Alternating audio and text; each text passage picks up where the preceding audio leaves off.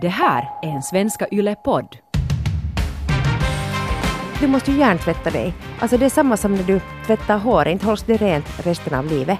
Du måste hela tiden låta dig sköljas över av de här positiva influenserna och träna att acceptera din kropp. Och ibland så faller man sen igen, men man får nog bara kämpa och det är att öva, inte går det på en dag tror jag. Relationspodden Norren och Frans, minus Frans faktiskt den här veckan eftersom Eva är på lite välförtjänt semester någonstans i det stekheta Europa, så det är bara jag, Hanna, som är här.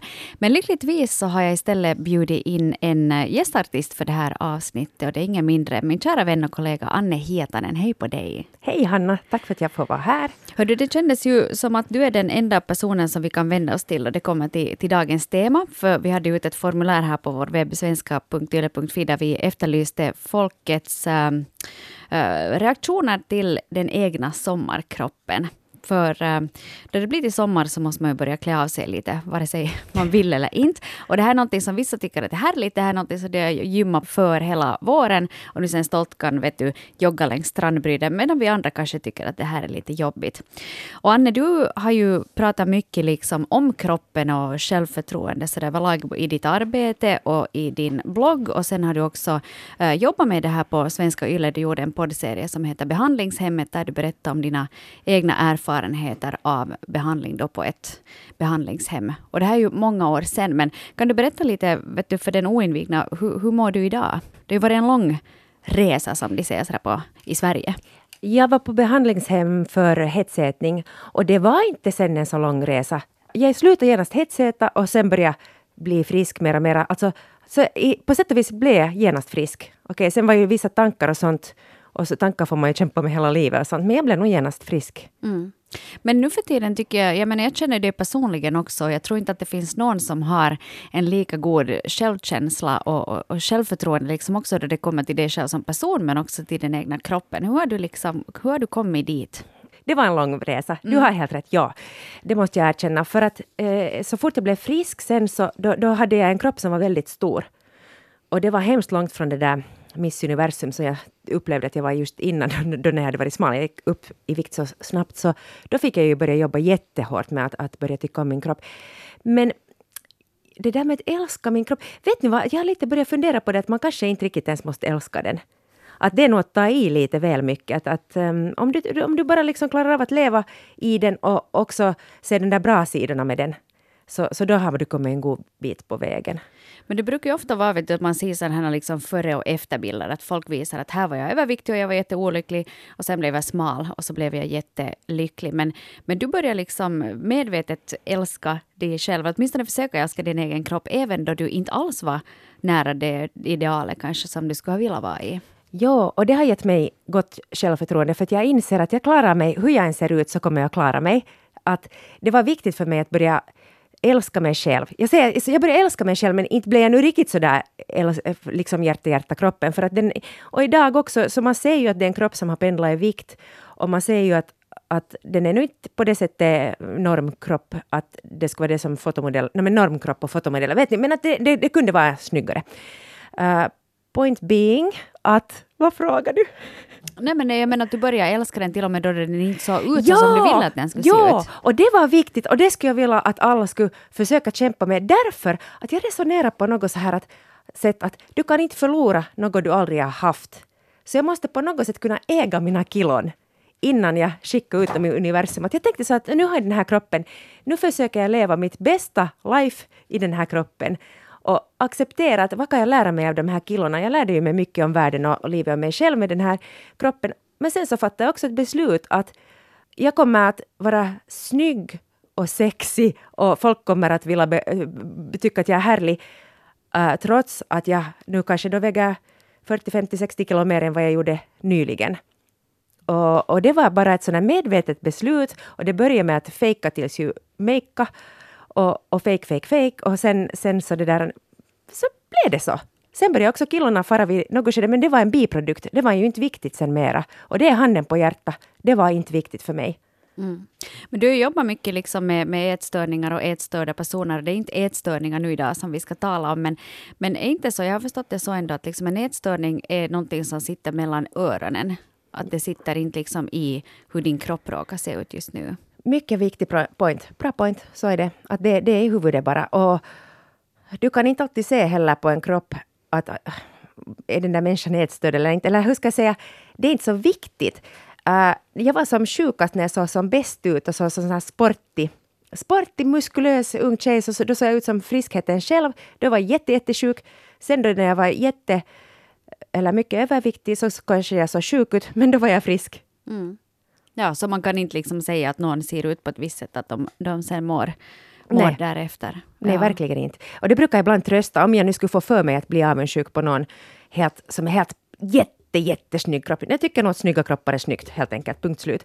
Så kan jag tänka för mig själv att men jag vet ingenting om hennes mörker. Att hon kanske har perfekt fettprocent, men hon kanske hetsäter och spyr. Antagligen gör hon det. Jättemånga fitnessmodeller, eller en del, gör det. Mm. Det är ja. sorgligt, men, men tänk på det att du, du, det du ser är inte alltid sanningen. Mm. Um, du har också nyligen eh, träffat ganska mycket kvinnor i och med att du jobbar med en ny eh, serie som kommer att komma på hösten här på Svenska Yle som handlar om eh, kvinnor som berättar om förhållandet till sina egna kroppar. Vad, vad, kan du summera på något vis? Vad är det för typ av förhållanden som vi har till våra egna kroppar? För det här är ju helt vanliga kvinnor ur livet. Ja, ja. No, vi gör sådana olika resor och berätt, de berättar så intima, personliga saker som har med kroppen att göra. Och, och jag var helt, jag måste säga att jag är en ny människa efter att jag har gjort det här, för att jag blev så ödmjukt tacksam över att det finns så många fina människor som vågar berätta så hemskt mycket. Och de gör det här alla bara för det att de vill dela med sig så att andra ska känna sig mindre ensamma. Alltså på riktigt, det var ingen av vet du, sådär att hej, jag vill nu vara på radion, utan tvärtom att inte vet jag ens om de skulle vilja ta den där tiden och göra det där, men de bara ville berätta. Och det gjorde mig enormt tacksam. Och sen måste jag säga att det här lite, du känner mig Hanna, att jag är inte den där som springer i bastun i tid och otid. Att jag, är inte, inte, jag, jag är inte jättebekväm med att vara naken egentligen. Så det här var nog... Jag var nog lite arg på mig själv att jag kom på den här idén att måste jag nu? Men jag bara tänkte att, att det är något så där magiskt med bastun att du hänger ut alla dina statussymboler. Du är helt, du är helt lika när du är i bastun. Och det var på något sätt jätteviktigt för mig också att klä av mig och, och bara vara. Och jag upplever att vi kom snabbt mycket djupt för att vi hade bara bastu tillsammans. Mm. Ja, jag tror att det, ganska många av oss ändå har eh, någon typ av hatkärleksförhållande till våra egna kroppar. Och vi har ju också efterlyst eh, era därute, era eh, erfarenheter av den egna kroppen. Vi ska ta och återkomma till det här alldeles strax, för det kom in en drös. Och, och jag vet inte egentligen om det här är bra eller dåligt, för vanligtvis brukar vi bli glada över att så många skriver till oss. Men samtidigt så blir jag lite bedrövad när jag läser igenom de här berättelserna över hur många som just så här nu då sommaren står för dörren och man ska vet riva av sig alla kläder, tycker att det här är någonting som är väldigt jobbigt. Vad säger du alltså, Anne? Nu, nu, jag menar, nu är du ju mitt i livet och, och allting är helt bra. Så där. Vad har du för filis nu när det kommer till att är du den här som ska jogga ner längs strandbrynet? No, jag skulle gärna vara det. Men så blir jag, jag är inte, inte är så fri att jag skulle göra det. Jag, jag gör det nog om ingen ser. Men oh, det är lite dubbelt. Sen ligger jag nog gärna och solar i bikini. För, för då, då, då, ser det helt bra ut, vet du, man ligger på det där värsta, nu, nu värsta, alltså förlåt, det är helt okej, man kan ha celluliter är normalt, nästan alla kvinnor har det, men inte, inte jag så modig. Nej. Mm. Men jag får nog acceptera det också. Ja. Jag märkte nämligen med mig själv, att jag har nog, de senaste åren så har jag ändå försökt vet du, träna och vet du, hållit mig själv i någorlunda skick. Men nu sen det här året så har jag inte hunnit träna, för jag har varit vet du, med barnen hela tiden. Det har varit jobb och det har varit hobbyer och det är hit och dit. Och vet, jag har inte hunnit. Så i något skede så gav jag mig själv tillåtelse att nu, nu ska jag sätta det där gymmedlemskapet på paus för att det bara stressar mig då jag inte ändå går dit och betalar mycket pengar för det. Och då insåg jag ju nu sen jag skulle få köpa någon ny simpare här då inför uh, sommarsäsongen. Vet du, man kanske vill få till stranden med barnen och sen är där liksom alla skolans föräldrar och, och kytter. Och då, tänkte, då kände jag mig inte alls bekväm när jag tittade på den här, min bikinikropp som inte såg ut så som jag hade, skulle mm. kanske önska att den ser ut. Och så var jag, så bara, jag blev som så ledsen. Men då gjorde jag, tänkte jag att anfall är bästa försvar. Så då gick jag istället och köpte två baddräkter.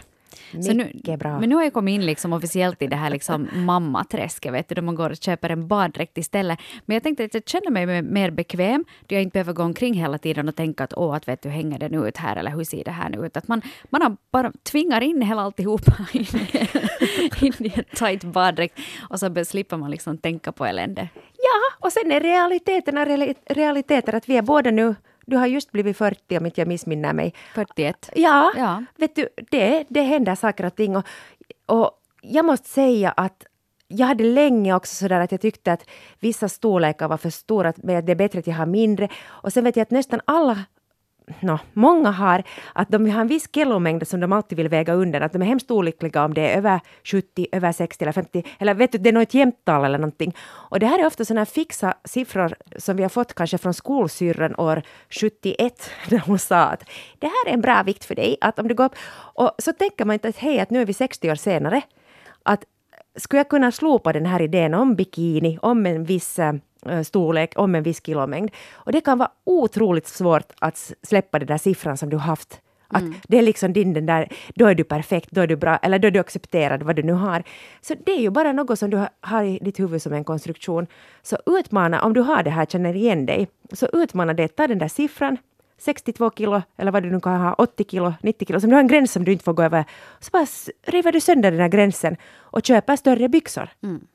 Det där brukar de säga till mig och det var faktiskt det med den tanken jag gick in också och provade i det här simparen. Det finns ju inte något äckligare än att prova simpare Usch, ja. i, ett, i ett provrum vet du, som är väldigt väl upplyst. Och, och då märkte jag, jag tog med vet du, några av de här vanliga storlekarna som brukar ha. Nej, jag tog lite större för jag visste att det kommer Ja, inte att gå. ja. Så tog jag det, men tänkte att "Nej, men jag tar nu ännu, vet du, den där ännu större, bara ifall det nu skulle behövas. Och det slutade ju faktiskt med att jag gick ut med den absolut största storleken som jag hade tagit in i provrummet. Och, och jag måste säga att jag blev, det gjorde mig väldigt ledsen, för det kändes som att jag hade på något vis misslyckats. Vet du ändå i livet, att hur, hade, hur har jag nu låtit det fara så här? Men sen så funderade jag lite på saken och så kom jag hem och så klippte jag bort de där lapparna från den där simparen. Så nu vet inte jag, jag, är den enda som vet vilken storlek den har och det har ingen betydelse för att jag tyckte att den större storleken passar på mig bättre Ja. än vad den mindre gjorde det. Hanna, du får hundra Så. poäng. Jag, blir, jag är riktigt, riktigt, riktigt stolt över dig. Och jag måste säga att jag nästan bara precis sak så tar jag alltid de största storlekarna. För att jag tycker inte om, jag bara typ personligen inte tycker om att ha för små kläder. Jag Ja. tycker om att ha stora kläder. Ja. Ja. Du får hundra poäng. Ja, men det kan ju vara ett litet tips där, vet du. Man bara, så bara klipper man bort lappen så behöver man fundera på det. Ja. Hej, som sagt, det har kommit in jätte, jätte, jätte, jätte, jättemånga historier och jag skulle gärna vilja att vi skulle hinna igenom så många som möjligt. Okej. Vi kan kanske inte hinna med alla i sin helhet, men det finns ju också på vår webb och på svenska.yle.fi. Där finns också många historier. Men försöka nu lite kanske belysa hela det här förhållandet till sommarkroppen på ur olika perspektiv. Och, och jag tänkte att vi skulle kunna ta och börja med någonting som är är positivt, för det känns ju alltid bäst. Sanna 40, hon skriver så här. Jag är tacksam över att min kropp bär mig och att den fortfarande fungerar efter 40 år. Min kropp njuter av bad, sex och natur. Vad kan jag mer begära? Klaga på hur den ser ut? Jorden är rund och det är jag med. Tyckte det var så fint, fint vad heter det, avslutat det där. Jorden är rund och det är jag med och det är härligt. Och det är ju nog det där som jag tror att vi glömmer lite bort emellan, vet att fokusera på alla de här kroppens funktioner som den ju faktiskt erbjuder oss varje dag helt gratis. Och sen istället går vi omkring och vet och kritiserar den sådär som en elak styvmor. Sådär att nej, varför har du så här muffinsmage? Ja, och sen vi som, om vi inte har värk i kroppen så det är nog något, det är det mest värdefulla du har. Jag vet, det är kanske lite magstarkt att kräva att en 20-åring ska förmå vara glad över den saken, men en smärt, kropp utan smärta, what, vad, vad mer behöver du? Mm. Som kan ta dig från plats A till plats B. Och Till och med det. Till och med det, det är en extra, extra bonus. Eh, sen här en annan som ska ha ett kanske lite mer komplext förhållande till eh, sin kropp. Eh, Signaturen bipolärt kroppsförhållande 25 år skriver så här. Jag har ett väldigt bipolärt förhållande till min kropp. Vissa dagar känns det som att jag kan klä mig precis vad jag vill och stranden lockar, medan nästa dag kan vara fylld av kroppskomplex, tankar och stora svårigheter med att hitta kläder som jag skulle känna mig bekväm i. Dessa dagar brukar sedan sluta i gråt och inomhusaktiviteter. I och med att jag själv ännu kämpar mycket med dessa problem så har jag inte så många tips till andra på hur man kan komma över de här tankarna. För mig hjälper det, det dock att tro på vad mina vänner och min partner säger när de uttrycker någonting positivt. När jag får negativ kritik brukar jag föreställa mig att det är någon som jag inte tycker om som säger det till mig. Så kan det vara lätt att eh, så att säga käftas tillbaka. Brukar till exempel föreställa mig att det är Donald Trump som förolämpar mig för då blir det lätt att övertala mig själv om att det han säger, det är bara skit. Lysande. Tack, det var ju jättemånga bra tips. Ja, Och plus att ta vara på de där dagarna då du har självförtroende som få. Alltså jag tycker det här är jättepositivt. Och sen så, det måste jag säga, att jag tror nu har jag också, och säkert du också Hanna, det är på grund av hormoneren. Att vissa dagar så tror man själv att man är jättestilig och vissa dagar så tror man att man ser ut som skogstrolle. Omgivningen verkar, märker ingenting. Nej. Men det är helt hormonellt. Alltså det, det är meningen väl att man ska känna sig ful eh, halva månaden. Och sen där vid ägglossningen, så då tror man just att man är Miss Universum. Ja, just det där. För att locka till sig de ja, andra. Ja, det, jag tror inte att man kan göra så mycket åt det. Det är nog bara så. Ja. Men mest är det ju huvudet. Och så kanske man nu är lite plufsig då, visst, några dagar. Men det är ju nog sånt där som faktiskt bara man själv märker. För jag måste nog säga det också, som du sa att med, med andra, att de säger att åh, nu har jag gått upp här i vikt, att nu måste jag köpa större byxor. Så jag, jag märker faktiskt inte på andra. Nej, verkligen inte. Alltså då ska det nog vara hänt radikala saker. Att det, det är nog hårförändring märker man kanske. Ett Tips om du är obekväm med din kropp och du har gått upp nu under sommaren då, eller börjar redan, så ändra håret riktigt drastiskt bara. Ja. Eller jag brukar ju också emellan vet du, göra sådär att om jag, om jag känner mig jättetrött och inte har sovit, jag har så här mörka ringar under ögonen, så brukar jag sätta på ett klatschigt läppstift, för jag tänker att det tar bort fokuset vet du, lite från de här påsarna under ögonen, som jag antagligen ändå främst själv Ja, lägger ja. märke till. Eller sen blir det ännu sjukare. Att hon har både påsar och... Nej, nej. Det är som en panna med läppstift. Är inte hon härlig den där norrena? Gotta love her. Ja. Eh, det är också ganska, det är egentligen två olika ålderskategorier som har skrivit in till oss. Det är mycket unga kvinnor som har skrivit om, om problem med kroppen, men det är också mycket eh, lite äldre kvinnor som har skrivit in. Och här är signaturen Gumfläsk60 som skriver om kroppens oundvikliga förfall på följande sätt. Jag har nog svårt att förlika mig med min kropp och att den har blivit gammal, tjock och ful. Det känns inte som min kropp utan någon annans. Jag mår dåligt av att se mig i spegeln och undviker därför helst att göra det. Jag antar att min kropp ser ut som andra 60-åringars gör, men jag vill ju inte se ut så här. Och ju äldre jag blir, desto svårare är det att försöka forma om kroppen med gymnastikövningar och sånt. Jag har ibland funderat på att göra någon skönhetsoperation för att bli av med de partier som jag avskyr mest, men jag orkar inte med omgivningens fördömande. För som mor till fyra och mormor farmor till sju ska man ju se ut som jag, en 60-årig dam.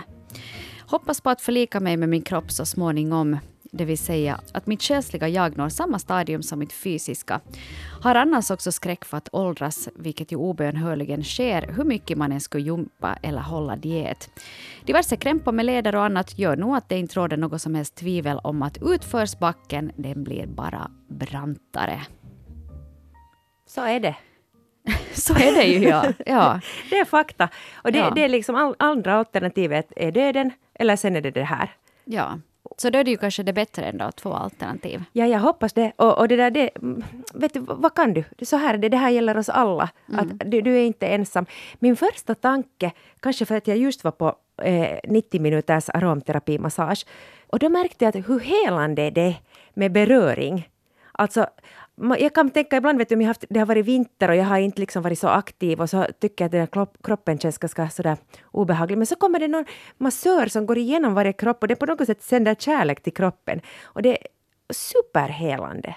Och jag tänker att om du känner dig obekväm med kroppen så kanske gå först bara på någon axelmassage. Ja, på något sätt, det här låter kanske inte som en stor grej men det kan vara helt förlösande, något sånt här. Jag tror nog att det ligger någonting i det där att man, att man fokuserar mera på att hur kroppen känns än hur den ser ut. Absolut. Vet du, att du kan få att du, om du har en bra filis i det. Jag tänker nu när hon, om hon har ledvärk och så, så kanske det att det där... Då, sen måste, då, då, då hjälper ju också motion. Alltså, jag älskar ju motion. Jag säger inte alls att alla måste idrotta. Men jag trivs nog som bäst i min kropp att efter att jag har fått anstränga den riktigt mycket. Den har fått visa att mig och alla på gymmet vad den går för. så nu är det ju rörelse. Och sen kanske att okej, det blir lite svårare ju äldre du blir. Men kan man då tänka att man inte tänker så mycket på resultatet utan bara att hur du får den där känslan i kroppen. Och den är ju stunden. Och gällande all sån här kroppsångest och, och ångest överlag så, så det, där, det blir ju värre när du tänker framtiden. Men inte vet vi om vi har en framtid. Att oroa sig för allt som ska hända sen det, det, gör, det ger bara ångest. Att så mycket man bara kan försöka förankra sig i stunden. klart att tankarna glider iväg på döden och, och så tänker man hur det var tidigare, man, folk var elaka mot en när man var ung och allt det här, det, det är ofrånkomligt. Men att du alltid nu och då i, i, per dag får de där stunderna då du är just här och nu. Och då kan det vara just att, eh, genom en fysisk aktivitet eller att, att du tar en kopp kaffe och känner hur det smakar. Ja. Men vad säger du då om det här med um, vet du, att, man, att man vill kanske se ut på ett annat sätt än vad, vad man förväntas göra? För det läser jag också här liksom lite mellan raderna, eller det står faktiskt här helt rakt ut som den här um, personen har skrivit att, att vet du, man förväntas ju se ut så här då man är 60. Att om jag nu fast skulle gå på några skönhetsoperationer eller vet du, piffa till mig eller gå i för korta kjolar så skulle omgivningen reagera på att, äh. att vad, vad pjassar du dig nu Nej, där? Nej, bjud på det, bjud på det. Alltså låt dem riktigt förfasa sig och förskräcka sig om de orkar. Det är ju det bästa. Alltså, ja, det finns nog ganska mycket än 60-70-åringar som ser ut precis hur som helst. Så, äh, det, är nog, det är nog bara, låt det fara bara. Jag själv är kanske inte jätteförtjust i operationer, men jag har, ingen, jag, jag har ingen att fördöma. Vet du, vad vet jag vad jag tänker göra när jag är 60? Jag har ingen aning. Mm. Men låt det gå bara. Då tar vi, vi tar tjänstledigt här från jobbet och så försvinner vi en månad och så ja. kommer vi tillbaka och så ser vi ut som, som vad heter det, vi ska vara med, som absolutely fabulous. Jag tänker operera mig så att jag ser ut som dig. jag berättar inte om det före. det blir bra, det blir intressant att se. Vi kan, vi kan byta look. Ja. Jag, jag, måste kanske gå på gymmet lite mera först. Dock. Nej, men hör, nej, men hör, vad tänker du om henne och det där att se ut som 60? Jag tycker att man ska skita i det. Ja. Jag, jag, kan förstå liksom någonstans att, att jag har märkt själv att jag har funderat på det här med att man klär sig som de säger, vet du, age appropriately. Mm. Det vill säga att passande för din ålder. Och jag är ju ändå över 40 och jag har en förkärlek för att klä mig lite som en tonåring. Ja, jag håller med, det gör du. Och jag med. Ja, vi är båda lite så att tycker om att gå omkring i länkare och collegear och vet du, se lite så coola och hippa ut och vet du, handla så, på ungdomsavdelningen. Ja, ja, så som, så som det var coolt på 80-talet. Ungefär, ja. Så att jag har ju lite, att jag går ju inte omkring liksom i kavajer och, och, och dräkter och, och sånt här som man kanske borde göra när man är 40. Jag vet inte. Men det beror ju kanske lite på vilket jobb man har också. Att jobbar du liksom på ett kontor där du måste ha en viss dresscode mm, så då mm. kanske du måste piffa till dig lite. Ja. Nej, men kan inte vara lite roligt också att chocka och vara lite annorlunda? Att ah, ja, mommo har fått en ny stil. Ja. Se på det här, barnbarnen. ja. Är det många också av er som har skrivit om det här med att det är viktigt att ha uh, goda förebilder? Och, och, det verkar som att sociala medier också spelar en stor roll i många av ers uh, liv. Här är till exempel signaturen uh, Plus Size Bikini Tjej, 25 år, som skriver att jag har alltid haft en knubbig kropp, min mage har alltid varit rund och visar lätt övervikt. Men jag följer en massa kroppspositiva konton som ger mig styrka och stöd. Ser stora kvinnor som är så otroligt vackra i mitt flöde och tänker att jag säkert också själv kan vara vacker om jag vågar ha samma självförtroende. Men sen tar jag av mig kläderna och allt faller i bitar igen. Försöker våga vara mer avklädd på sommaren för kläder är onödigt varma då solen gassar på, men det är svårt. Har jag på mig en bikini kan jag inte tänka på någonting annat än hur jag ser ut hela tiden och det är utmattande. Och det här är nog lite av den där dubbelstandarden, vet du, som att vi kan, vi kan alla säkert sitta och säga att, ja, att det är jättebra det här med kroppspositivitet och, och att det är bra att det finns olika typer av, av normer som man kan följa, eller liksom olika mm. kroppsstorlekar och sådär. Men ändå hjälper det sen. För den här skriver också att jag tittar på dem, och får bra feelings jag ser på dem, men det gäller inte mig själv. För du, du kan tycka att andra överviktiga är jättesnygga, men sen går du själv och klämmer dig på magen och tycker att usch, det här är ju vidrigt. Ja, men det kan ändå vara bra att ha de där förebilderna. Och jag tycker att varje gång det glimmar till någonting som är hälsosamt och positivt. Och jag menar att de här kroppsaktivisterna är positiva för själen. Alltså, det, det är mycket, mycket skadligare att, att ha självförakt än att ha lite övervikt eller övervikt, skulle jag säga. Så nej, men det är det att du måste ju hjärntvätta dig. Alltså det är samma som när du tvättar håret, inte hålls det rent resten av livet. Du måste hela tiden skölja, låta dig sköljas över av de här positiva influenserna. Att, och, och, träna att acceptera din kropp. Och ibland så faller man sen igen och det kan ha med hormoner att göra eller sen någon elak kommentar eller någonting som gör att man tappar fotfäste ibland. Men man får nog bara kämpa och kämpa och fejka och uh, tills, tills det blir lättare och lättare. Mm. Det är att öva, inte går det på en dag tror jag. Nej, och sen kommer det nog också, uh, man börjar se det lite på andra ställen också, just i, so, i sociala medier. Jag var just i någon sportbutik eller någon klädaffär där jag gick omkring i köpcentret så såg jag just att de hade sådana här dockor som var betydligt större. Alltså de här mannekängdockorna som vi har i butikerna. Och jag tyckte det var ganska filis för att jag hade tittat på en baddräkt som jag tyckte var snygg då och så får jag dit och titta och så var det ganska befriande när jag tittade på att den där dockan var då i det storlek 42 eller något sånt här. Och att det inte var just den här pinsmala, eh, som inte, vet du, få av oss som kan bära upp den baddräkten ändå. Blev du chockad när du såg den här? Nej, men jag blev inte chockad, men jag, var lite, att jag märkte att jag reagerade. Ja, vilket jo, ju jo, säger förstås. någonting, liksom, Ja. att jag märkte att, jag märkte att oho, det här var ju en stor provdocka. Ja. Att det säkert tar lite tid också innan hjärnan Men det gör ju det. sig. Och de, de facto är det ju inte en stor provdocka, men för att vara en provdocka är den jättestor. Så nu händer det jättemycket fint just Mm. nu i samhället. Alltså helt otroligt. Alltså jag trodde faktiskt då för 20 år sedan att det var lite förbjudet att vara tjock, men, eh, men det är nog inte mera på samma sätt. Det kan ju inte vara förbjudet att vara tjock, det kan man ju inte säga. Nej, men det kändes som att man, får inte, man, man kan inte vara snygg, man kan inte vara fin om man inte har den där uppfylla viss standard. Ja, men du har den här aerobicskroppen, vet du, med den här, de här rosa leggingsen och sen den här supersmala gympadräkten Ja. till. Ja. Men det var också någon som skrev här och jag kommer ihåg att eh, Eva också brukar prata om det här med att bästa sättet för att acceptera kroppen som den är att gå till lokala simhallen eller sen kanske nu att gå till lokala badstranden och så tittar du lite runt dig där och så ser du att är det liksom familjen Kardashian nu då som är ute och badar eller är det helt vanligt finskt folk?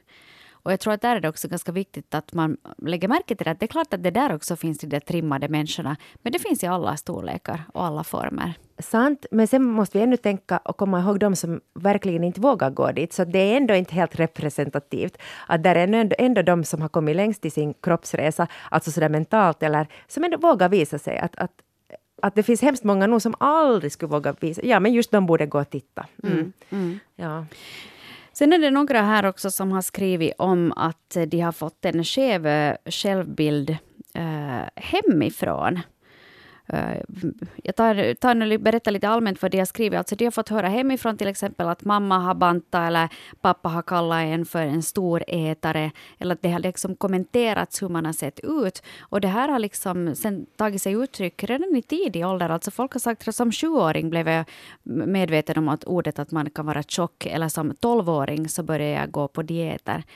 Och jag tror att det är jätteviktigt. Jag tänker på det själv mycket som förälder till en tioårig dotter som redan, hon redan nu har börjat kalla på sådana här saker. För det kommer någonstans ifrån, oberoende vad jag gör. Så är det. Att det, att det är väldigt viktigt liksom det där att man inte säger någonting. Ibland får man lite lägga band på sig själv också. Ja, kommentera inte andras kroppar. För inte ens fast det är ditt eget barn, och kanske just inte då. Alltså, folk vet nog själv, också barn, att du behöver inte säga att, att, nu, och, att oj vad du är lång. Det där barnet vet att det är långt. Eller, eller till alla barns liv, eller de flesta, så hör det vissa knubbiga faser. Och det bästa är att inte kommentera det alls, låt det bara passera, vet du, att det inte blir någon stor grej. Men sen till alla föräldrar som nu redan har hunnit banta framför sina barns ögon, så förlåt er själva och gå vidare. Min mamma vi vet inte ens kanske, nu vet hon, men då visste hon nog inte vad bantning var. Hon har aldrig bantat, inte en sekund. Vi har inte pratat om kroppar i vår familj alls. Och ändå fick jag sådana extremt grava ätstörningar. Mm. Ja, så inte det är ju bara föräldrarnas fel då heller. Nej, att någonstans ifrån så kommer det ju.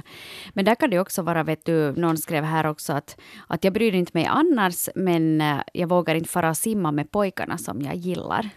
Åh, men det förstår jag. Ja, men Ja. där, där jag blir lite sur där också. Vet du, att jag, jag är ju inte vet du, någon sån här feminist som står på barrikaderna vet du, och, och, och hojtar. Men där kan jag tycka, jag, liksom, tanken väcks hos mig att, att varför ger vi iväg vår makt till någon annan att bestämma om vi duger? Till exempel, jag kan förstå det att om du gillar en pojke, att du vill att uh, han då ska tycka att du är fin. Men ehm, jag menar, det kan ju inte bara vara avhängigt av den personens åsikt om hur du ser ut som ska definiera dig som person. Att är du lyckad eller misslyckad? Mycket viktigt. Och sen har folk också olika preferenser. Mycket, det, där var det, helt, det där var det viktigaste. Så är det. Eh, jag, te- jag nickade bara efter pojkar så tänkte att det var småbarn. För att jag kan fortfarande ha lite sådär att jag helst kanske inte far och badar med um, frispråkiga barn. Så om jag ska bada bastu med någon eh, liten pojke som börjar dra i mina bröst och säga något. Så inte... så det är inte vad jag allra helst skulle vilja, om jag nu får säga så. Ja. Att jag har nog ännu från, från barndomen faktiskt en rädsla att någon ska säga något om min kropp. Nu kanske de inte skulle säga att jag är tjock, men jag minns att jag alltid har varit rädd ända sedan barn att någon skulle säga att jag är tjock. Inte så att jag skulle vara tjock, utan att någon skulle förnedra mig inför andra, att andra skulle höra det och tycka synd om mig. Vet ni? Det- Sådana kommentarer kan göra så ont. Ja, och man ska nog liksom tänka på vad man säger. För jag också komma ihåg från skoltiden då jag har blivit kallad tjock när jag var i lågstadiet. Och det sitter nog fast i mig fortfarande. Då vet jag att det var några pojkar som tyckte att jag var tjock. Och, och sådant har etsat sig fast.